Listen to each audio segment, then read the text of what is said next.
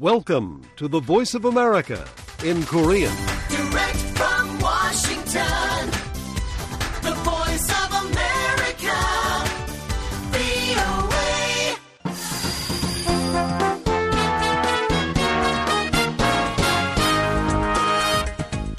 여러분 안녕하십니까? 여기는 미국의 수도 워싱턴에서 보내드리는 VOA 방송입니다. 지금부터 VOA 아침 방송을 시작하겠습니다. VOA 방송은 매일 새벽 2시부터 3시까지 그리고 매일 아침 4시부터 6시까지 또 저녁 8시부터 자정까지 세 차례 보내드립니다. VOA 방송은 객관적이고 공정하며 포괄적인 한반도와 미국 그리고 세계 소식과 함께 각종 정보와 교양, 오락 등 다양한 프로그램을 전해드리고 있습니다. VOA 세계뉴스입니다. 조 바이든 미국 대통령은 28일 요르단 내 미군 기지에 대한 드론 공격으로 미군 3명이 숨지고 적어도 34명이 다친 데 대해 대응을 경고했습니다. 이스라엘과 팔레스타인 무장 전파 하마스 간 전쟁이 시작된 이후 중동 지역에서 미군 사망자가 발생한 것은 이번이 처음입니다. 바이든 대통령은 이날 성명에서 이번 공격은 이란의 지원을 받아 시리아와 이라크에서 활동하는 급진 무장단체들의 소행이라면서 우리가 선택하는 시간에 우리의 방식으로 모든 관련자들에게 책임을 물을 것이라고 밝혔습니다. 로이드 오스틴 국방장관도 성명에서 미군 병사들에 대한 공격을 용인하지 않을 것이라며 미국과 미군 그리고 미국의 이익을 지키기 위해 필요한 모든 행동을 취할 것이라고 말했습니다. 이런 가운데 유엔 주재 이란 대표부는 29일 성명에서 이란은 미군 기지에 대한 이번 공격과 연관이 없다며 영내 미군과 저항단체들 간 갈등으로 서로에 대한 보복 공격이 이루어지고 있다고 주장했습니다. 나세르 카나니 이란 외교부 대변인도 성명에서 저항단체들은 이란의 명령을 받지 않는다며 이번 공격과의 연관성을 부인하고 시리아와 이라크에 대한 미국의 공격과 가자 지구에서의 전쟁이 계속되는 것은 영내 불안을 가중시킬 뿐이라고 말했습니다. 한편 이번 공격은 현지 시각 28일 요르단 내 타워 22 군수 지원 기지를 겨냥했고 이 기지에는 약 350명의 미 육군과 공군이 배치돼 이슬람 순위파 극단주의 무장단체 IS 제거 등 임무를 수행하고 있다고 미군 중부사령부는 밝혔습니다. 미국과 독일이 29일 양국 간 군수 지원 협정을 체결했습니다. 일본 외무성은 이날 보도자료에서 가미카와 요코 일본 외무상과 클레메스 폰괴체 일본 주재 독일 대사가 이날 도쿄에서 획득 상호 지원 협정 ACSA에 서명했다고 밝혔습니다. 이번 협정으로 일본 자위대와 독일 군 간 물자 및 서비스의 상호 제공 절차 등의 틀이 마련되고 이를 통해 원활하고 신속한 제공이 촉진될 것이라고 외무성은 설명했습니다. 아울러 두 나라 간 긴밀한 협력을 촉진하고 국제사회 평화와 안보에 적극 기여할 수 있게 만들 것이라고 밝혔습니다. 이번 획득 상호 지원 협정은 식량과 연료, 탄약을 공유하는 절차를 간소화하는 내용을 담고 있습니다.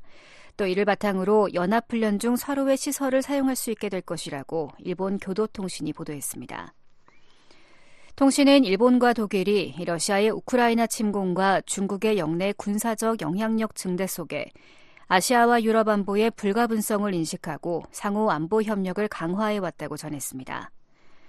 앞서 일본은 미국과 호주, 영국, 캐나다, 프랑스, 인도와도 획득 상호 지원 협정을 체결한 바 있습니다.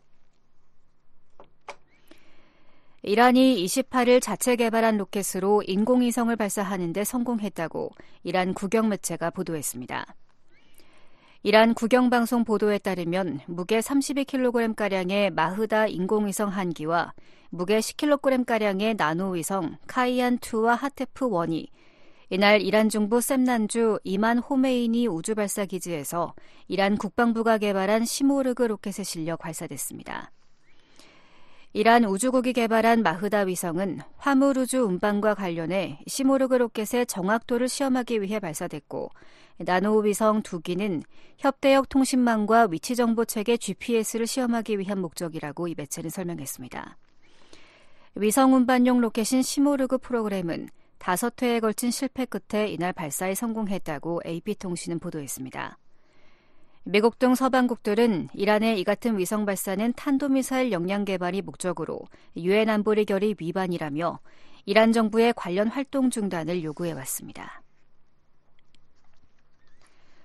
안토니오 구테우스 유엔 사무총장은 국제사회가 유엔 팔레스타인 난민 구호기구 유엔 RWA에 대한 지원을 재개할 것을 촉구했습니다. 구테우스 사무총장은 28일 성명에서 이스라엘에 대한 테러 행위에 개입한 모든 유엔 직원들에 대해 해고와 조사 착수, 형사 기소를 포함한 조치를 취할 것이라면서 이같이 밝혔습니다. 앞서 미국과 독일, 영국, 캐나다, 호주, 오스트리아 등 9개 국가는 지난해 10월 하마스의 이스라엘 기습 공격에 유엔 팔레스타인 난민기구 직원 12명이 연루됐다는 이스라엘 정부의 주장이 제기된 직후 이 기구에 대한 자금 지원을 중단했습니다. 로이터 통신은 유엔 직원 대부분이 면책 특권을 갖고 있는 상황에서 고테우스 사무총장이 언급한 형사처벌은 유엔 차원에서 드문 일이라고 전했습니다. 구테우스 사무총장은 그러나 도움을 절실히 필요로 하는 가자지구 주민들에 대한 인도주의 지원은 계속돼야 한다고 말했습니다. 세계뉴스 김지훈이었습니다.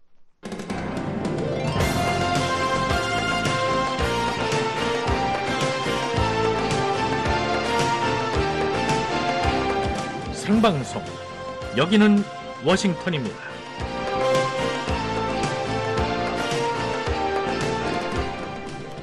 지금 유럽의 전염병 상황이 심각합니다. 북극발 한파 속에 독감과 코로나 바이러스가 다시 유행하고 있고 영국, 프랑스, 독일, 오스트리아 그리고 루마니아 등에서는 홍역 바이러스가 빠르게 퍼지고 있습니다.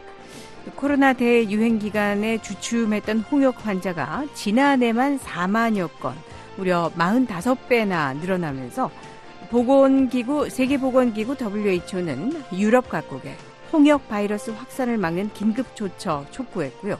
지금이라도 홍역 예방 접종 서둘러야 한다고 경고했습니다. 자, 홍역 상황이 가장 심각해 보이는 곳은 영국입니다. 영국은 수년 전에 홍역이 사라진 것으로 간주를 했었는데요. 지난해 1,600여 명의 홍역 의심 환자가 잉글랜드와 뉴 어, 웨일스에서 나왔고요.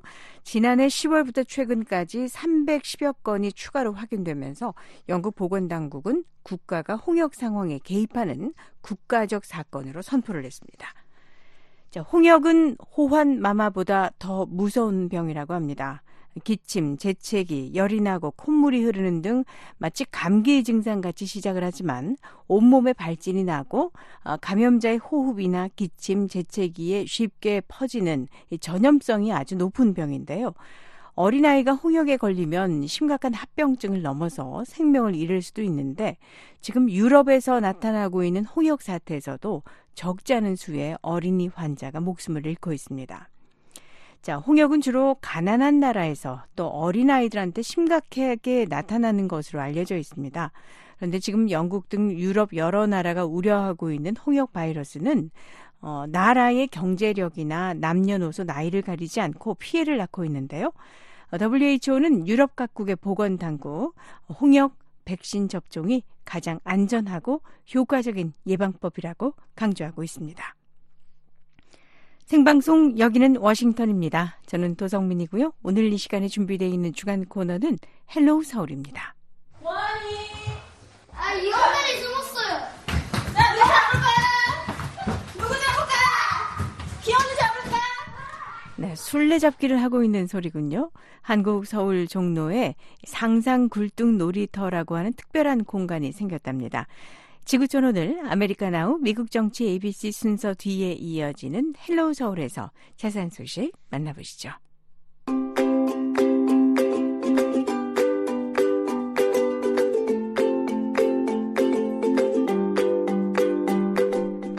네, 이곳 워싱턴 DC는 지금이 1월 29일 월요일이고요. 오후 2시 9분이 조금 지났습니다. 현재 기온은 영상 8도, 구름 조금 끼었고 바람이 많이 불고 있습니다. 북한의 날씨 어떨까요? 한국 기상청이 제공하는 날씨 정보입니다. 오늘 북한은 모든 지역이 대체로 막다가 오후부터 차차 흐려집니다. 서쪽에서 들어오는 미세먼지로 공기가 매우 탁합니다. 아침 최저 기온은 영하 2도, 낮 최고 어, 영하 5도에서 영상 6도고요. 아침 최저는 영하 23도에서 영하 3도 사이입니다. 용연 지역으로 바람이 많이 불겠습니다.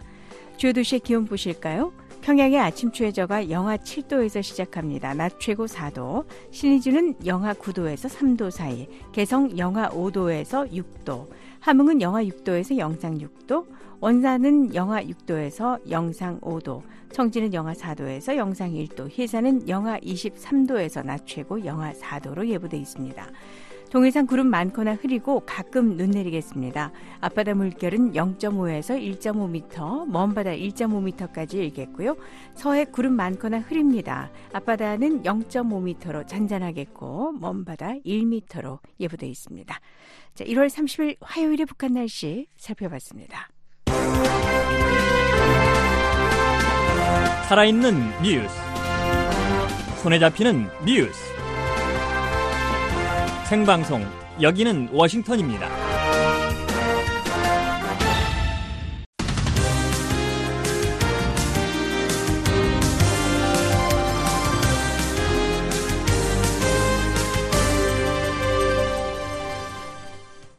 네, 세계 여러 나라의 주요 소식 전해드리는 지구촌 오늘 순서입니다. 지금 이 시각 세계에는 어떤 일들이 일어나고 있을까요?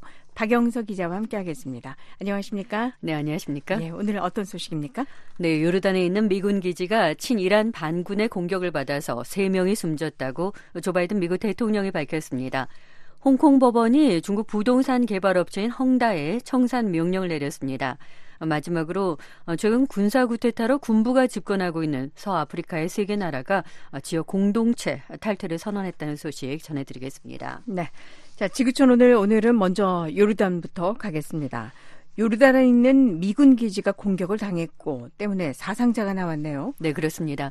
어, 조 바이든 미국 대통령이 28일 성명을 내고 친이란 반군이 이날 드론으로 요르단에 있는 미군 기지를 공격해서 3명이 숨지고 적어도 34명이 다쳤다고 밝혔습니다.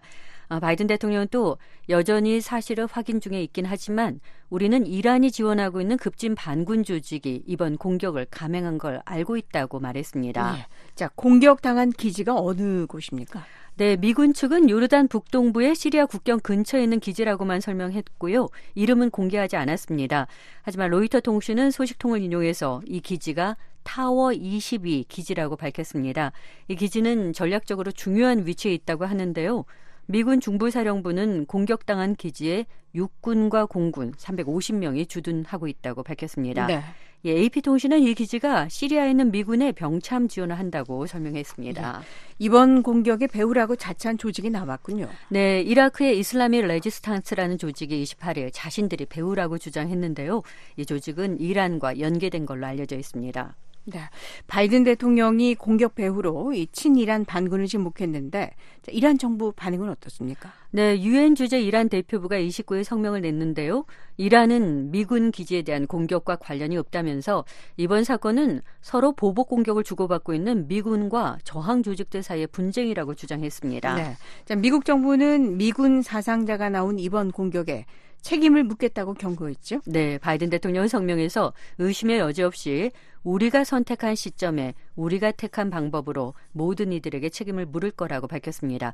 이런 가운데 이란 관영 매체는 시리아 다마스커스 근교에 있는 이란 혁명 수비대 시설을 이스라엘이 공습해서 몇 명이 사망했다고 29일 보도했습니다. 네. 자, 지난해 10월 7일이었죠. 이스라엘과 미국이 테러 단체로 지정한 이슬람 무장 정파 하마스 사이의 분쟁이 시작된 뒤에 자, 지금까지 시리아나 이라크에 있는 미군 기지들이 자주 공격을 당했습니다. 예, 맞습니다. AP통신에 따르면 친이란 반군들은 이라크에서 60회 이상 그리고 시리아에서 90회 이상 미군 시설들을 공격했습니다. 네. 예, 이들 반군은 드론, 탄도미사일, 박격포, 로켓을 동원해 공격했는데요. 요르단에 있는 미군 시설이 공격을 당한 건 처음 있는 일입니다. 네. 반군들이 미군 공격하는 것, 이것 그 팔레스타인 분쟁하고 관련이 있는 거죠. 네, 그렇습니다. 반군들은 미군을 겨냥한 공격이 이 미국이 가자 전쟁에서 이스라엘을 지원하는 것에 대한 보복이고 중동에서 미군을 몰아내기 위한 거라고 밝힌 바 있습니다. 현재 이라크와 시리아에 있는 이 친이란 반군들만 미군을 공격하는 게 아니고요. 예멘 후티 반군도 이 홍해에 있는 상선들 또 미국 군함을 공격하고 있습니다. 네.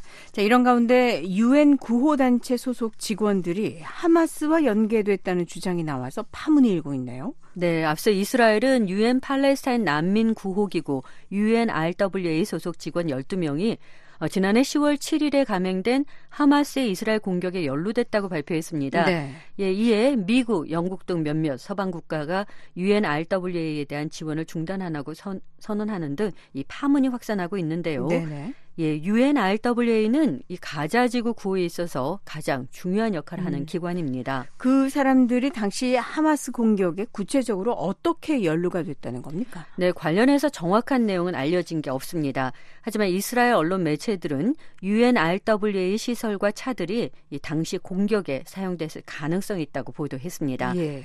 이 한편 베냐민 네타냐후 총리의 고위 고문인 마크 레게브 씨는 영국 BBC 방송에 10월 7일의 공격에 UNRWA로부터 급여를 받는 사람들이 연루됐다고 밝혔습니다. 네. 자, 직원들이 하마스 공격에 연루됐다는 이 이스라엘 정부 발표에 UNRWA 측에서는 반응이 어떻습니까? 네, 필립 라자린이 UNRWA 집행위원장은 이 몇몇 직원들을 해고하고 지금 조사 중이라고 밝혔습니다. 네. 예, 하지만 가자 지구에 기근의 위험이 있는 와중에 UNRWA에 대한 지원을 끊겠다는 몇몇 나라의 발표가 나와서 충격을 받았다고도 말했습니다. 네. 예, 라자리니 위원장은 또 가자에 있는 팔레스타인들이 추가로 이런 집단적인 처벌을 받을 필요는 없다면서 이는 우리 모두를 더럽히는 일이라고 비난했습니다. 네. 자, 유엔 쪽 반응도 볼까요? 네, 안토니오 구테우스 사무총장은 성명을 내고 지원을 중단한 국가들의 우려를 이해한다면서 이스라엘 정부 주장이 공포스러웠고 하마스 공격에 연루된 직원들의 이 혐- 혐오스러운 행위에 대가가 따라야 한다고 밝혔습니다. 네. 자, 이번 사태로 유엔 팔레스타인 난민기 구호기구 UNRWA에 대한 지원을 어, 중단하겠다는 나라 어디입니까? 네, 현재까지는 호주, 캐나다, 핀란드, 프랑스, 독일, 이탈리아, 네덜란드, 그리고 영국, 미국, 일본 등 12개 나라입니다. 하지만 노르웨이 등 몇몇 나라는 이번 사건에도 불구하고 UNRWA를 계속해서 지원할 거라고 밝혔습니다.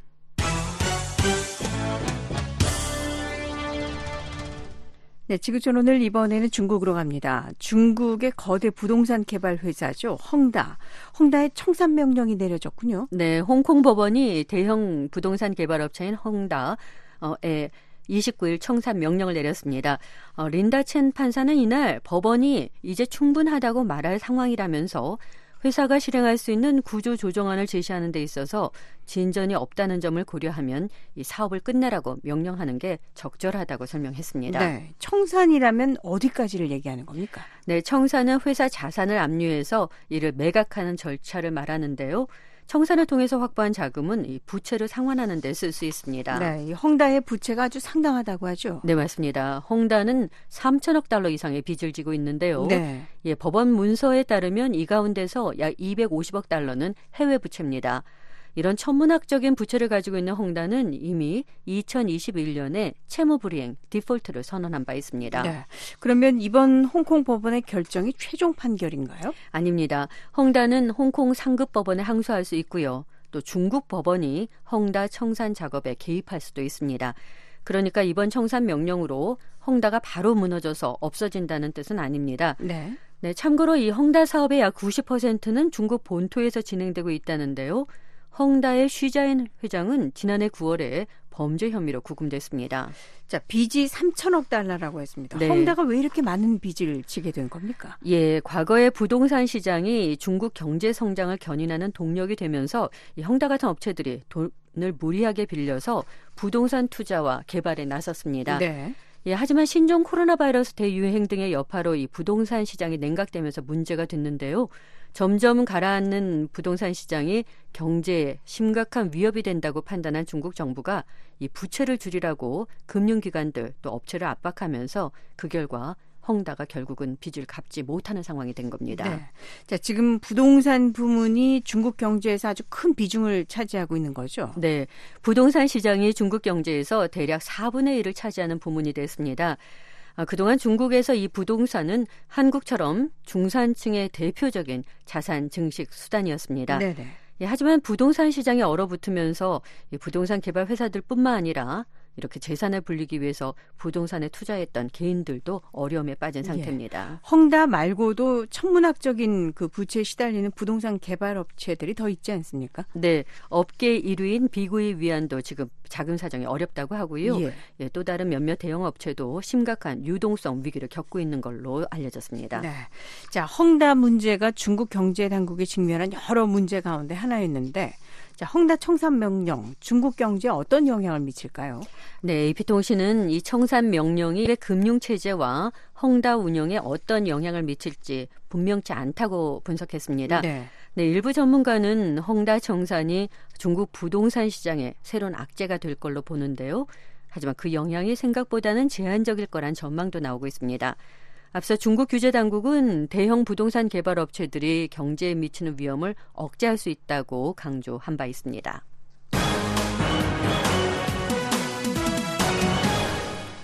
지구촌 오늘 한 가지 소식 더 보겠습니다. 서아프리카로 가보죠. 네, 최근 몇 년 새 서아프리카에서 군사 쿠데타로 들어서는 정권이 늘고 있는데요. 이런 가운데 말리와 니제르, 부르키나파소 이 세 나라가 28일 서아프리카의 주요 공동체에서 탈퇴하겠다고 선언해서 영내 긴장이 고조되고 있습니다. 예. 말리, 니제르, 부르키나파소 세 나라 모두 지금 군부가 집권하고 있는 나라네요. 맞습니다. 말리는 2020년에, 부르키나파소는 2022년에, 그리고 니제르는 지난해 군사 쿠데타로 민간 정부가 전복됐습니다. 네. 예, 현재 이들 나라는 정치 사회적으로 매우 불안정한 상황입니다. 네. 이 세 나라가 탈퇴하겠다고 선언한 공동체가 어떤 조직인가요? 네, 서아프리카에는 15개 나라로 이루어진 서아프리카 경제 공동체 이코아스입니다. 어, 1975년에 영내 협력과 통합을 촉진하고 국민들의 생활 수준을 높이며 경제적인 향상을 도모하기 위해 출범한 지역 공동체입니다. 네. 자, 그런데 이런 나라들이 왜 이코와스에서 탈퇴를 하려고 하는 겁니까? 네, 해당 3개국은 각각 자국의 국영 방송을 통해서 공동 성명을 발표했는데요. 네. 예, 이들은 이코와스가 출범했을 때의 이상, 가치, 또 범아프리카 정신에서 벗어났다고 주장했습니다. 아울러 이코와스는 테러리즘 격퇴와 안보 위협 대응을 지원하지 않았고 오히려 불법적이고 비인도적이며 무책임한 제재를 어, 세 나라에 가했다고 비난했습니다. 네. 그러니까 이코와스가 이 세 나라의 이익을 대변하지 않는다는 주장이네요. 네, 그렇습니다. 이들 3개국 군부는 또 공동 성명에서 이코와스가 외세의 영향을 받고 있다고 비난했습니다. 네. 예, 그러면서 회원국 국민들의 행복을 보장해야 하는 이코와스가 이제는 위협이 되고 있다고 주장했습니다. 네. 예, 이코와스는 군사 쿠데타로 집권하고 있는 해당국 군부들을 인정하지 않습니다. 네. 자, 그러면 이코와스는 이 세 나라 군부의 그 조직 탈퇴 선언의 반응이 어떻습니까? 네, 이코와스는 같은 날 발표한 성명에서 아직 이들 3개국으로부터 탈퇴에 관한 공식 통지를 받지 못했다고 밝혔습니다. 네. 예, 그러면서 말리, 니제르, 부르키나파소는 여전히 이코와스의 중요한 일원이라고 강조했습니다. 이코와스는 또 정치적 교착 상태를 풀기 위해서 협상을 통한 해결책을 강구하고 있다고 밝혔습니다. 자, 그러면 우리는 탈퇴하겠다 이렇게 선언을 하면 바로 탈퇴가 되는 겁니까? 그건 아닙니다. 이코와스의 조약에 따라서 서면으로 공식 통보를 해야 하고요. 1년 후에 최종적으로 탈퇴가 이뤄집니다. 이 유예 기간에도 회원국으로서 의무와 조항은 지켜야 합니다. 네. 네, 이코와스가 출범한 이래 약 50년 역사상 회원국이 이렇게 탈퇴하는 건 처음 있는 일이라고 하는데요. 네. 예, 이는 이코와스의 큰 타격이자 영내 안정을 더 위협하는 결과를 초래할 거라는 게 전문가들 분석입니다. 자, 역사를 짚어보면 이 세 나라 모두 프랑스의 지배를 받았던 나라지 않습니까? 맞습니다. 이 해당국 군부들이 다 프랑스 군의 철수도 요구했고요. 맞습니다. 말리와 니제르, 부르키나파소, 차드, 니제르 등 여러 서아프리카 국가들이 과거 프랑스의 식민지였는데요. 네네. 예, 그렇다 보니까 이 정치, 사회 곳곳에 프랑스의 영향력이 많이 남아 있고요. 프랑스 정부와 해당국들은 우호적인 관계를 유지해 왔습니다. 그 일환으로 작지 않은 규모의 프랑스 병력이 영내 안정 유지 또 대테라 작전을 위해서 배치돼 있었는데요. 하지만 최근 잇따라 들어선 영내 군사 정부들은 프랑스군 철수를 요구했고요. 지난해 12월에는 니제르에서 프랑스군이 철수를 종료한 바 있습니다. 네. 네, 현재 이들 군사 정부는 이 프랑스가 아니라 점점 더 러시아와 밀접한 행보를 보이고 있습니다. 네. 지구촌 오늘 박영석 기자였습니다.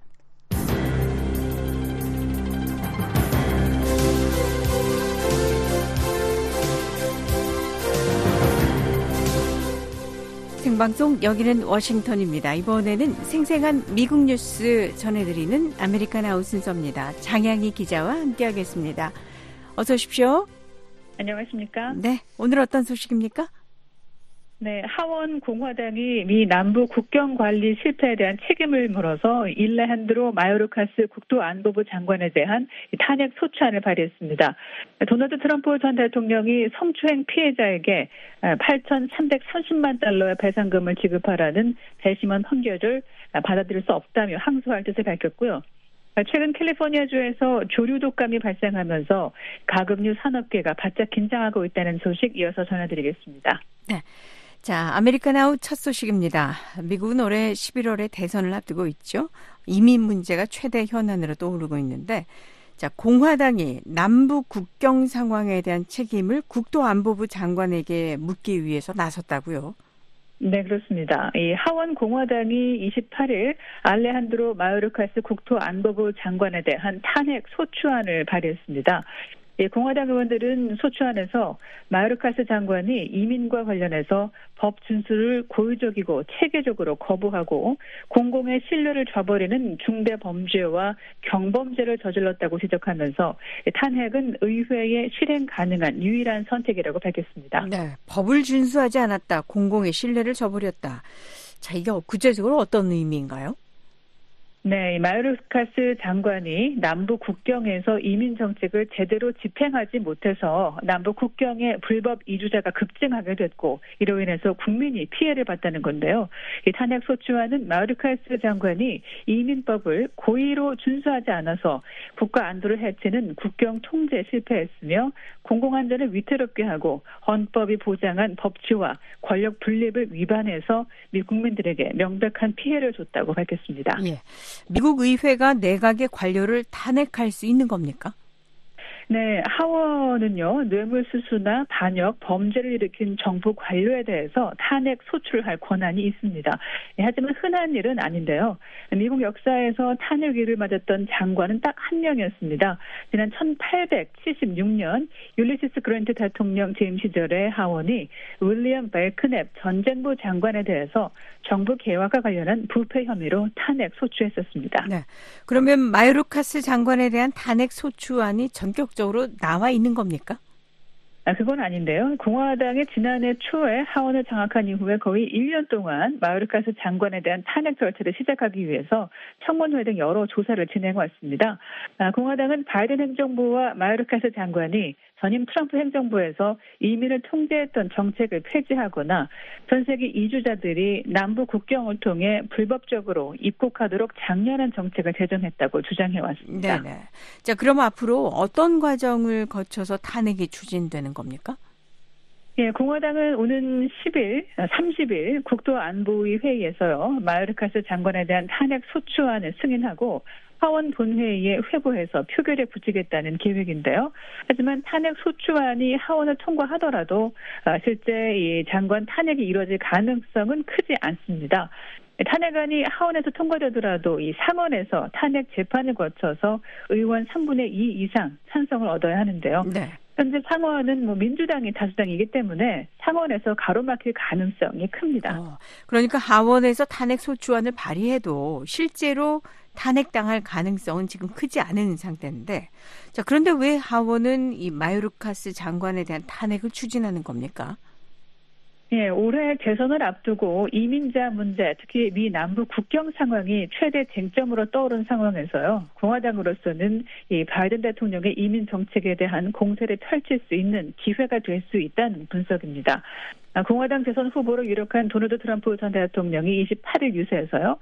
만약 자신이 백악관에 복귀한다면 남부 국경에서 미 역사상 최대 추방 작전을 개시하겠다고 밝혔는데요. 만약 탄핵 절차가 시작되면 국경 강화를 강조하는 트럼프 전 대통령과의 대립이 격화할 수 있는 겁니다. 네. 자, 마요르카스 장관 탄핵 소추안이 발의된 데에 대한 반응 볼까요? 네, 민주당은 남북 국경 문제 해결을 위해 함께 노력해야 할 시간에 공화당은 지금 탄핵을 추진하고 있다고 비난했습니다. 하원 국토안보위원회 민주당 간사인 베니 톰슨 의원은 공화당이 발의한 소추안에는 헌법상 탄핵 기준인 중대 범죄나 경범죄에 대한 증거가 단 한 조각도 없다고 밝혔습니다. 미 국토안보부도 28일 성명을 내고 아, 하원 공화당은 문제를 해결하는 게 아니라 정치적 캠페인을 벌이려는 것이라면서 탄핵 소추는 초당적인 방안 마련을 위한 노력을 약화했고 사실관계와 법률학자 전문가들은 물론 헌법 자체를 무시했다고 주장했습니다. 네. 자, 지금 남부 국경을 넘어서 이렇게 미국으로 입국을 시도하는 사람들이 얼마나 됩니까? 네, 미 세관 국경보호국 CBP에 따르면은요, 어, 지난해 12월 불법 입국을 시도하다가 국경 순찰대에 체포된 사례가 30만 건이 넘는데요. 역대 최고 수준입니다. 아, 최근엔 남부 국경의 공화당 주지사들이 국경을 넘은 이주자들을 버스나 전세계 태워서 민주당이 이끄는 대도시로 보내면서 뉴욕 같은 일부 도시 역시 이민자 수용에 어려움을 겪고 있는데요. 아, 공화당은 이런 위기의 상황에서도 마르카스 장관은 많은 이주자를 미국 안에서 풀어주고 특히 망명 신청 절차를 밟을 권리가 없는 사람들까지 미국에서 머물게 하고 있다고 주장했습니다. 네. 자, 바이든 대통령은 이런 국경 위기 상황을 어떻게 대응하고 있습니까? 네, 바이든 대통령의 입장에도 변화가 감지됩니다. 앞서 아이오와와 뉴햄프셔 공화당 경선에서 트럼프 전 대통령이 승리하게 된 배경에는요, 국경 문제에 대한 유권자들의 우려가 있었다는 지적이 나왔는데요. 따라서 바이든 대통령이 본 선거에서 트럼프 전 대통령을 이기기 위해서는 국경 문제에 더 단호하게 대처해야 한다는 목소리가 있었습니다. 아, 이에 바이든 대통령은 27일 사우스캐롤라이나에서 유세를 하면서 만약 의회가 법안을 통과시키면 오늘 당장 국경을 봉쇄하겠다고 밝혔습니다. 네. 자, 국경을 봉쇄하겠다. 이건 강경한 태세로 바뀐다는 그런 의미일까요?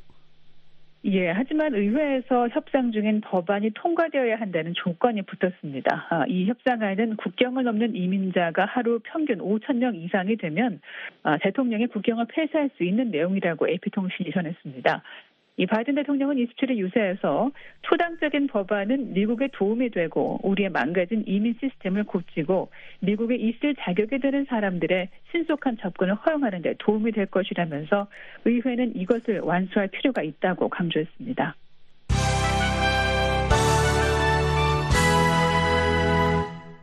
America Now 이번에는 도널드 트럼프 전 대통령 관련 소식입니다.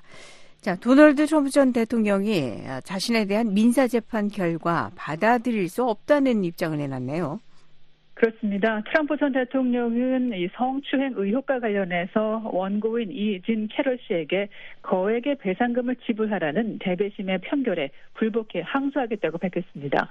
트럼프 전 대통령은 26일 자신의 소셜미디어인 트루스 소셜에 정말 어처구니가 없다며 편결에 전적으로 동의하지 않으며 조 바이든이 주도하는 나와 공화당을 겨냥한 마녀 사냥에 대해 항소할 거라고 밝혔습니다. 네.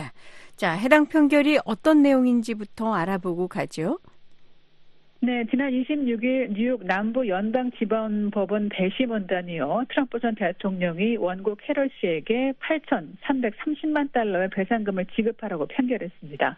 8,330만 달러 중 1,830만 달러는 실질적 피해에 대한 배상액이고요. 나머지 6,500만 달러는 징벌적 배상금인데요. 아, 배심원단은 원고 캐럴 씨의 성추행 피해 주장을 거짓이라고 주장한 트럼프 전 대통령의 발언이 원고에게 피해를 실제로 줬다고 판단했습니다. 네. 자, 그런데 캐럴 씨에 대한 이 배상 판결이요. 지난해에도 한 번 있었거든요. 예, 작년 5월이었는데요. 뉴욕 남부 연방 지방법원 배심원단이 트럼프 전 대통령이 500만 달러를 바로 같은 인물인 캐럴 씨에게 지급해야 한다고 평결한 바 있습니다. 예, 패션 잡지 엘르의 칼럼니스트였던 캐럴 씨는요, 지난 1990년대 중반에 트럼프 전 대통령으로부터 성폭행 당했다고 폭로했지만, 트럼프 전 대통령이 폭로 내용을 전면 부인하고 아, 자신을 조롱했다면서 명예훼손 소송을 냈습니다. 당시 배심원단은 트럼프 전 대통령이 캐럴 씨를 강간하진 않았지만 성추행을 했다고 인정했고요. 아, 또 캐럴 씨의 주장을 부인하는 과정에서 트럼프 전 대통령이 캐럴 씨의 명예를 훼손했다고 판단했습니다. 네. 자, 그런데 이 사안이 왜 또 법정에 가게 된 겁니까?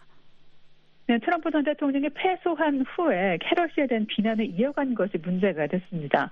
이 트럼프 전 대통령은 이 캐럴 씨가 거짓말을 하고 자신의 책을 팔려고 이야기로 꾸며냈다고 주장을 했고요. 아, 자신은 캐럴 씨를 모른다고 주장하기도 했습니다. 이에 대해서 캐럴 씨는 이 트럼프 전 대통령의 이런 언행이 자신의 명예를 훼손했다며 다시 소송을 제기했고요. 배심원단이 고액의 배상금 평결을 추가로 내리게 된 겁니다. 네. 그런데 트럼프 전 대통령은 이런 평결을 받아들일 수 없다는 거죠. 네, 트럼프 전 대통령은 트루스 소셜에 우리의 사법 시스템은 망가졌으며 정치적 무기로 사용되고 있다고 주장했습니다. 이어서 그들은 수정헌법 1조의 권리를 박탈했다. 이것은 미국이 아니라고 말했는데요. 수정헌법 1조는 표현의 자유를 보장하고 있습니다. 네. 자, 공화당의 대선 후보로 아주 유력한 트럼프 전 대통령. 지금 말씀하신 이 민사 소송 말고도 여러 건의 법정 다툼을 벌이고 있지요. 네, 그렇습니다. 지난 2020년 대선 결과 뒤집기 의혹과 기밀 문서 유출 혐의 등으로 연단 기소된 상태고요. 뉴욕주에서는 성인 배우 입막음용으로 돈을 지불한 사건으로 또 조지아주에서는 어, 선거 결과를 뒤집으려 압력을 행사한 혐의로 기소된 상황입니다. 네, 트럼프 전 대통령에 대한 4건의 기소에 적용된 혐의가 총 91개에 달하는데요. 하지만 트럼프 전 대통령은 자신에 대한 모든 혐의를 부인하고 있습니다. 네, America Now 끝으로 캘리포니아주에서 조류 독감이 발생했다는 소식 보겠습니다. 네, 캘리포니아주가 최근 조류 독감으로 타격을 받았습니다. 이 처음 조류 독감이 감지된 건 작년 연말 샌프란시스코 북부 소노마 카운티였는데요. 5천만 달러 규모의 가금류 산업이 발달한 소노마 카운티 안에 페탈루마라는 도시는 계란을 생산하는 곳으로 잘 알려져 있습니다. 그런데 지역 당국이 지난 12월 5일 바로 비상사태를 선포하고 전염을 막기 위해 조류독감이 발생한 인근 가금류 공장의 닭을 처분하도록 명령했습니다. 예, 캘리포니아주에서 조류 독감이 감지되고 이제 두 달 가까운 시간이 흘렀는데 그러면 지금까지 상당히 많은 닭이 도살이 됐겠군요. 예, 정부 규정에 따라서요, 약 12개의 상업 가금류 농장에서 100만 마리가 넘는 가금류가 도살됐습니다. 예. 특히 지역 가금류 농장인 썬라이드 농장은 간음을 막기 위해 총 55만 마리의 암탉을 모두 안락사시켰습니다. 예, 가금류 농장주들한테는 정말 힘든 시기일 것 같네요. 네, 농장주인 마이클 여버 씨는 텅 빈 닭장에 서서 이번 일은 충격적인 경험이라면서 모두가 슬픔을 겪고 있다고 말했습니다. 아, 그는 지난 성탄절 연휴 기간에 농장 직원들과 닭의 사체를 처리하고 닭장을 소독하고 청소하는 데 시간을 보냈다고 밝혔는데요. 올 봄에 농장이 병아리를 데려올 수 있도록 연방 규제 당국의 승인을 받길 기대한다고 덧붙였습니다. 암탉이 알을 낳을 수 있을 만큼 성숙해지려면 약 한 5개월 정도가 추가로 걸린다고 합니다. 네. 작년에는 그 조류 독감이 미국 중서부 지역을 강타했었죠. 네, 맞습니다. 아, 지난해에는 중서부 지역이 직격탄을 맞았는데요. 당시 캘리포니아주는 조류독감 유행을 피해 갔었습니다. 이 사실 조류독감은 지난 수십 년 동안 매년 있어 왔는데요. 미 농무부는 특히 2022년 초 발발한 바이러스로 미국의 47개 주에서 거의 8,200만 마리의 닭이 도살됐다고 밝혔는데요. 대부분 알을 낳는 암탉이 처분됐습니다. 네, 이렇게 조류 독감이 확산할 때마다 안전성 문제 나오죠. 또 소비자들은 우려하는 것이 바로 치솟는 계란값 아니겠습니까? 맞습니다. 암탉이 모두 도살되면서 지난 연휴 기간 샌프란시스코 베이 지역의 달걀 가격이 급등했는데요. 이에 따라 슈퍼마켓과 식당은 이 타지에서 공급업체를 찾아만 했습니다. 지난해 1월 기준 계란 12알의 가격이 4.82달러로 약 2배 뛰었고요. 터키와 오리, 닭고기 가격도 뛰었습니다. 예. 자, 이런 가운데 조류 독감이 발발할 위험이 점점 늘고 있다는 전문가의 지적도 나왔군요. 네, 캘리포니아 대학교 데이비스 캠퍼스의 가금류 전문가 모리스 피테키스, 피테스키 씨는요, 기후 변화를 원인으로 꼽았습니다. 기후가 변하면서 야생 조류의 이동 양식을 방해하고 있다는 건데요. 예를 들면 이 작년에 이례적인 강우량으로 가금류 농장 인근 지역을 포함해서 캘리포니아 전역에 새로운 물새 서식지가 생겼는데 이 야생 새들이 온갖 바이러스를 옮기고 있다는 겁니다. 아, 조류독감을 연구하는 UC 데이비스의 로드리고 갤라르도 연구원은요, 농장 가금류가 야생 새들에 노출되면 바이러스에 감염될 수 있다고 지적했습니다. 네. 아메리카나 오늘 여기까지 듣겠습니다. 장양희 기자였습니다.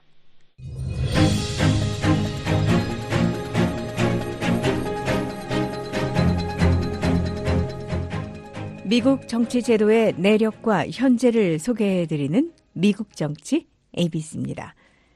미국에서 신종 코로나 바이러스가 기승을 부릴 때 언론에 자주 등장하는 사람이 있었습니다. 바로 앤서니 파우치 국립 알레르기 전염병 연구소 NIAID 소장이었습니다. 파우치 박사가 수장이었던 NIAID는 국립보건원 NIH 산하 기관이었습니다. 미국 정치 ABC 오늘은 국립보건원 NIH에 관해서 알아보겠습니다. 김정욱 기자입니다. Here at the National Institutes of Health, we explore the body's cells, decode its genes, 미국 국립보건원 NIH는 생의학과 행동 연구를 수행하고 지원하는 주요 연방 기관입니다. NIH는 생의학 연구자들을 훈련하고 건강 정보를 보급하는 데 있어 중요한 역할을 합니다. NIH는 또 자신들의 임무를 건강과 수명을 강화하고 질병과 장애를 줄이기 위해 생명체제의 성질과 행동에 대한 근본 지식과 이에 적용을 추구하는 것이라고 설명합니다. President Trump on Tuesday toured the National Institutes of Health Vaccine Research Center to highlight his administration's effort to combat NIH의 기원은 1887년 뉴욕주 스탠턴 아일랜드에 있는 해양 병원에 설립된 위생 실험실로 거슬러 올라갑니다. 미국 연방의회는 1930년 이 위생 실험실을 NIH로 지정했습니다.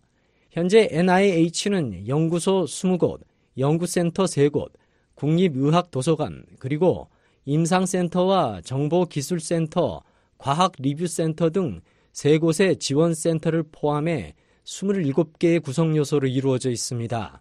NIH는 자신들이 수행하거나 지원하는 연구를 다음 다섯 가지 종류로 분류합니다. 기본 연구, 임상 전 시험 연구, 임상 연구, 임상 후 시험 연구, 그리고 임상과 공동체 실습입니다. 또 NIH 산하 연구소와 센터들은 외부 연구와 내부 연구를 후원합니다. 외부 연구는 NIH 보조금이나 계약된 예산을 사용해 민간 과학자들이 수행합니다. 반면에 내부 연구는 NIH 내 실험실과 임상센터에 있는 과학자들에 의해 진행됩니다. 그런가 하면 NIH는 연구직을 원하는 젊은 과학자들을 위한 내외 훈련 프로그램을 지원하고 다양한 청중들에게 다가가기 위해 많은 정보 보급 활동에 참여합니다.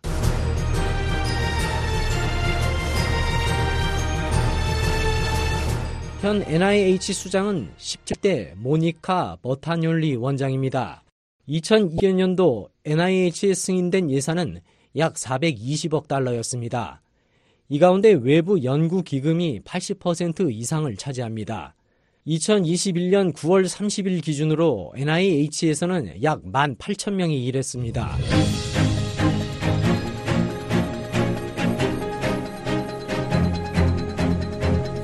네, 미국 정치 ABC 오늘은 보건후생부 산하 국립보건원 NIH에 관해 알아봤습니다. 지금까지 김정우였습니다.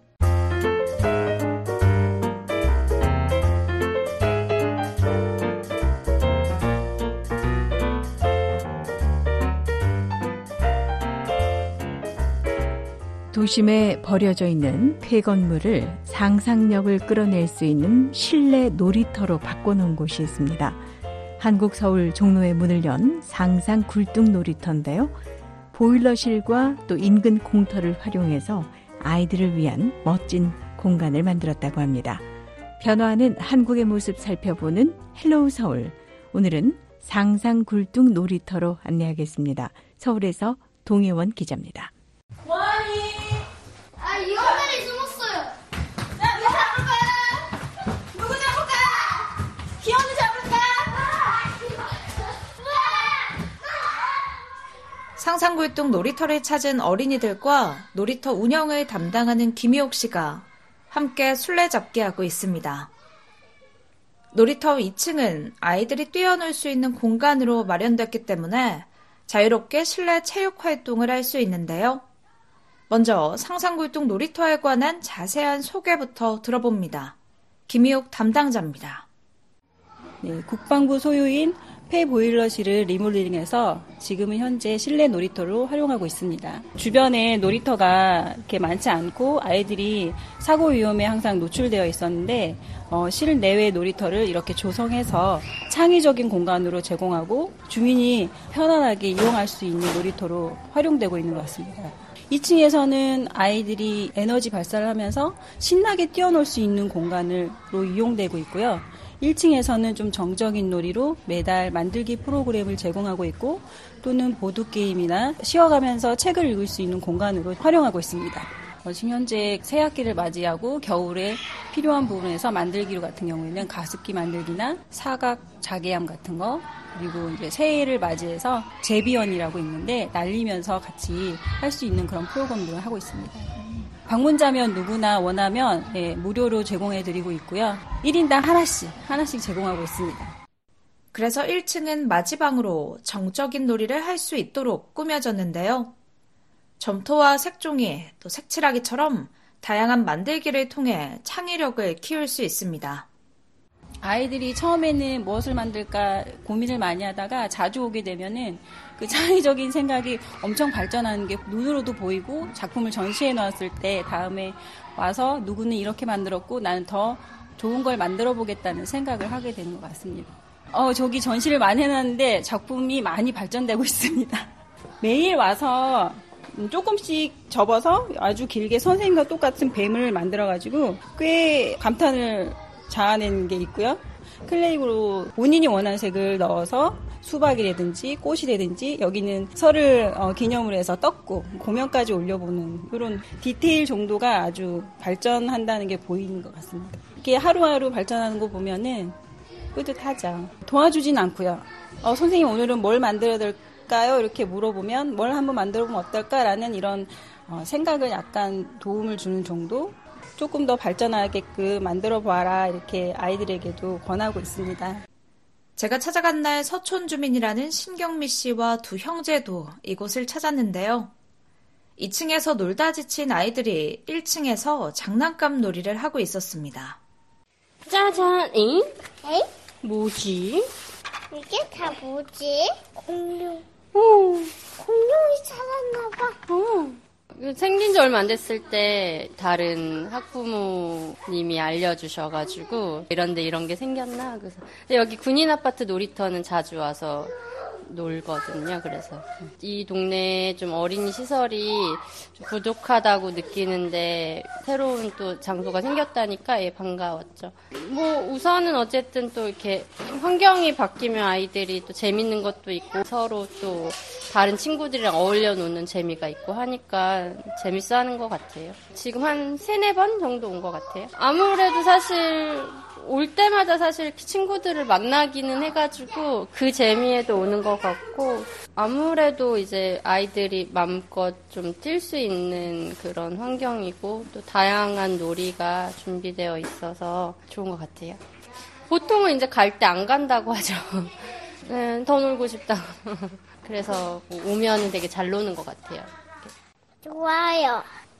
여기 많은 것 색연필 엄청 많이 있고 장난감도 많이 있어요.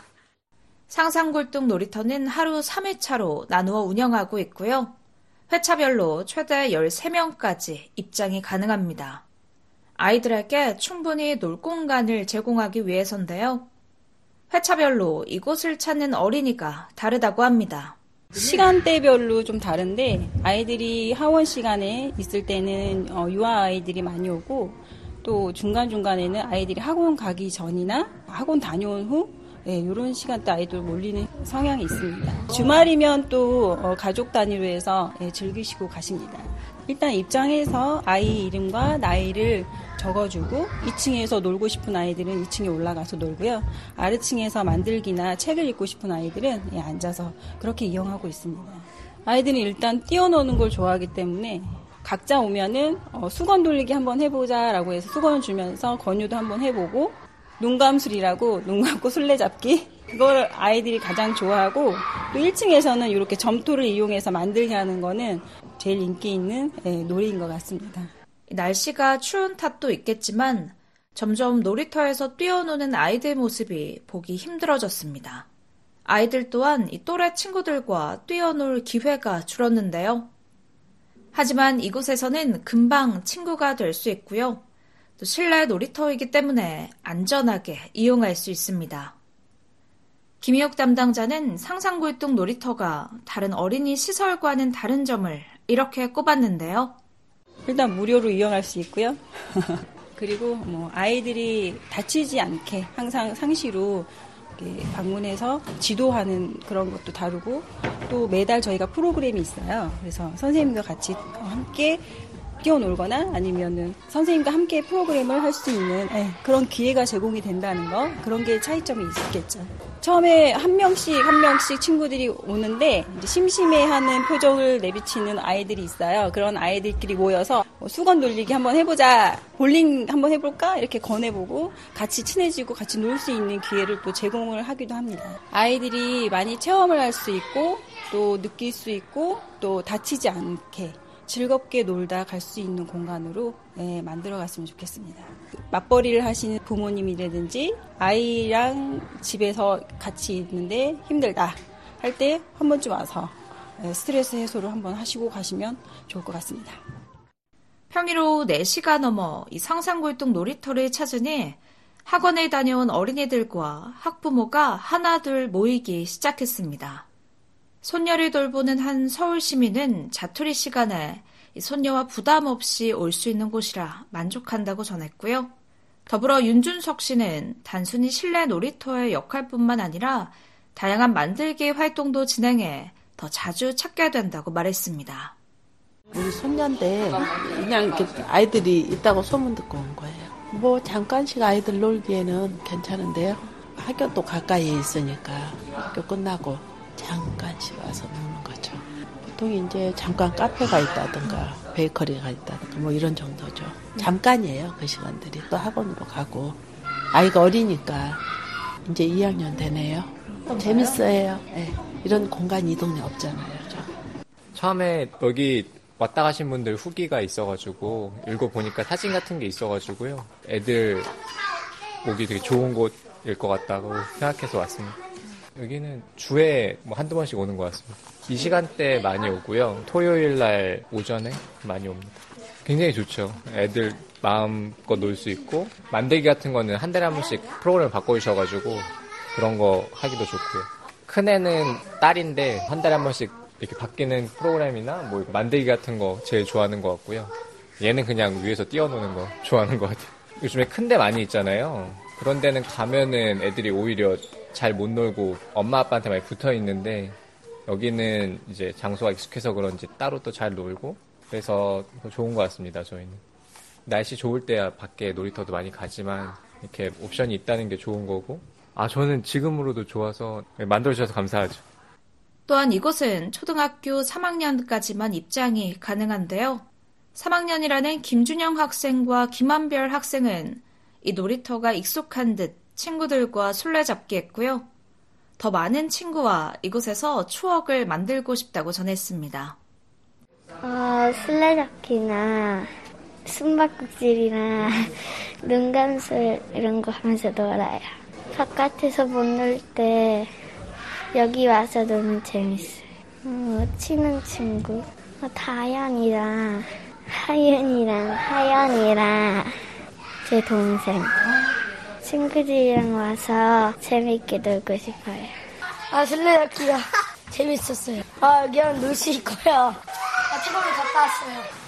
한 시간 정도. 좋아요. 무료라서 친구들이 만나서 좋아요. 서울에서 VOA 동예원입니다. 생방송 여기는 워싱턴입니다. 계속해서 회화와 문법을 동시에 공부하는 Everyday English, VOA 매일 영어가 이어집니다.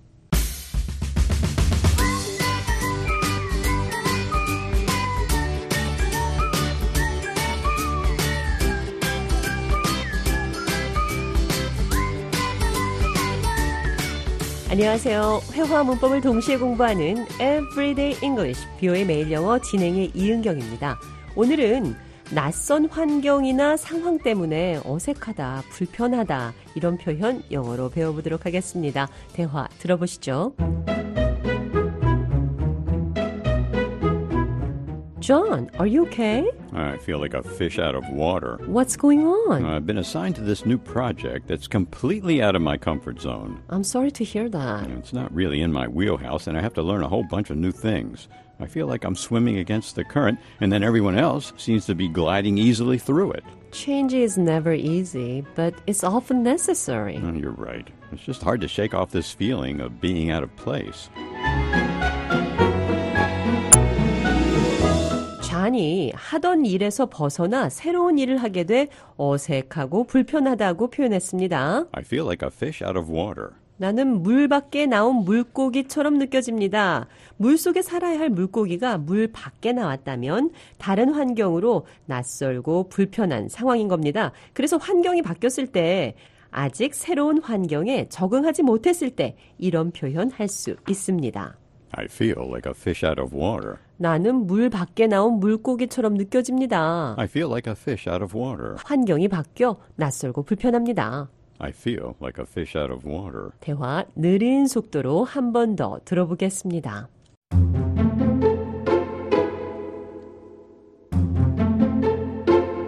Are you okay?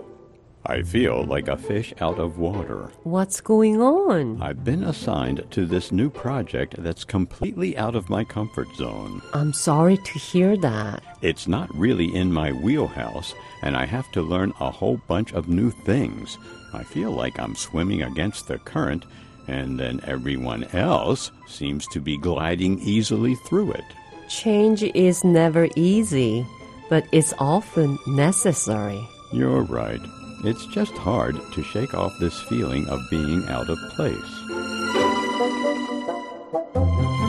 대화 해석해 보겠습니다. I feel like a fish out of water. 환경이 바뀌어 낯설고 불편합니다. I've been assigned to this new project that's completely out of my comfort zone. I've been assigned to this new project 새로운 프로젝트를 맡았습니다. that's completely out of my comfort zone. 그것은 완전히 내 Comfort zone. 안전지대, 심리적으로 안전함을 느끼는 일이 아닙니다. It's not really in my wheelhouse, and I have to learn a whole bunch of new things. It's not really in my wheelhouse. 이것은 내 Wheelhouse. 주종목, 특기가 아닙니다. Wheelhouse. 휠하우스는 조타실, 선박 운전실이라는 뜻도 있고 Specialty. 특기라는 뜻도 있습니다. It's in my wheelhouse. 이것은 내 주 특기입니다. It's not in my wheelhouse. 이것은 내 주 종목이 아닙니다. It's just hard to shake off this feeling of being out of place. 내가 Being out of place. 장소를 벗어난 제자리에 있지 않은 부적절한 잘 맞지 않는 느낌을 떨쳐내기가 힘듭니다. I feel out of place. I feel like a fish out of water. 나는 물 밖에 나온 물고기처럼 느껴집니다. I feel like a fish out of water. 환경이 바뀌어 낯설고 불편합니다. I feel like a fish out of water. 자, 이 표현 기억하시면서 오늘의 대화 한 번 더 들어보겠습니다.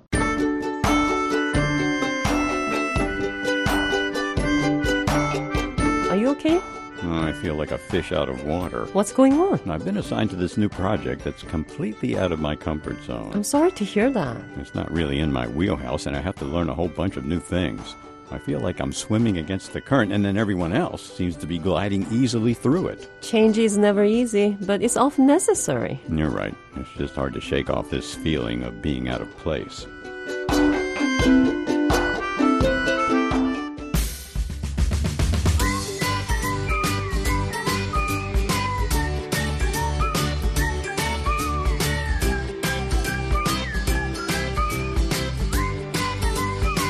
Everyday English, 뷰의 매일 영어. 오늘은 I feel like a fish out of water. 환경이 바뀌어 낯설고 불편합니다. I feel like a fish out of water. 물 밖에 나온 물고기처럼 느껴진다는 것은 낯선 환경으로 불편한 상황에 놓여 있다는 말이라는 것 배웠습니다. 생방송 여기는 워싱턴입니다. 오늘 준비한 소식 여기까지입니다. 계속해서 세계 뉴스 워싱턴 뉴스 광장 이어집니다. 진행의 도성민이었습니다. 함께 해 주신 여러분 고맙습니다. 이게 무슨 책이에요? 미국 역사 책이에요. 미국 역사. 아직도 책으로 공부하십니까? 저는 일리노이주의 링컨 후보에게 표를 던지기로 마음을 바꿨습니다. 부군 중 생포된 흑인 병사들을 모두 노예로 만들어야 합니다. 전진하라! 남부의 깃발이 국회의사당 건물에 휘날리게 될 것이다. 라디오로 듣는 미국 역사 이야기, BO의 이야기 미국사. 많은 애청 바랍니다.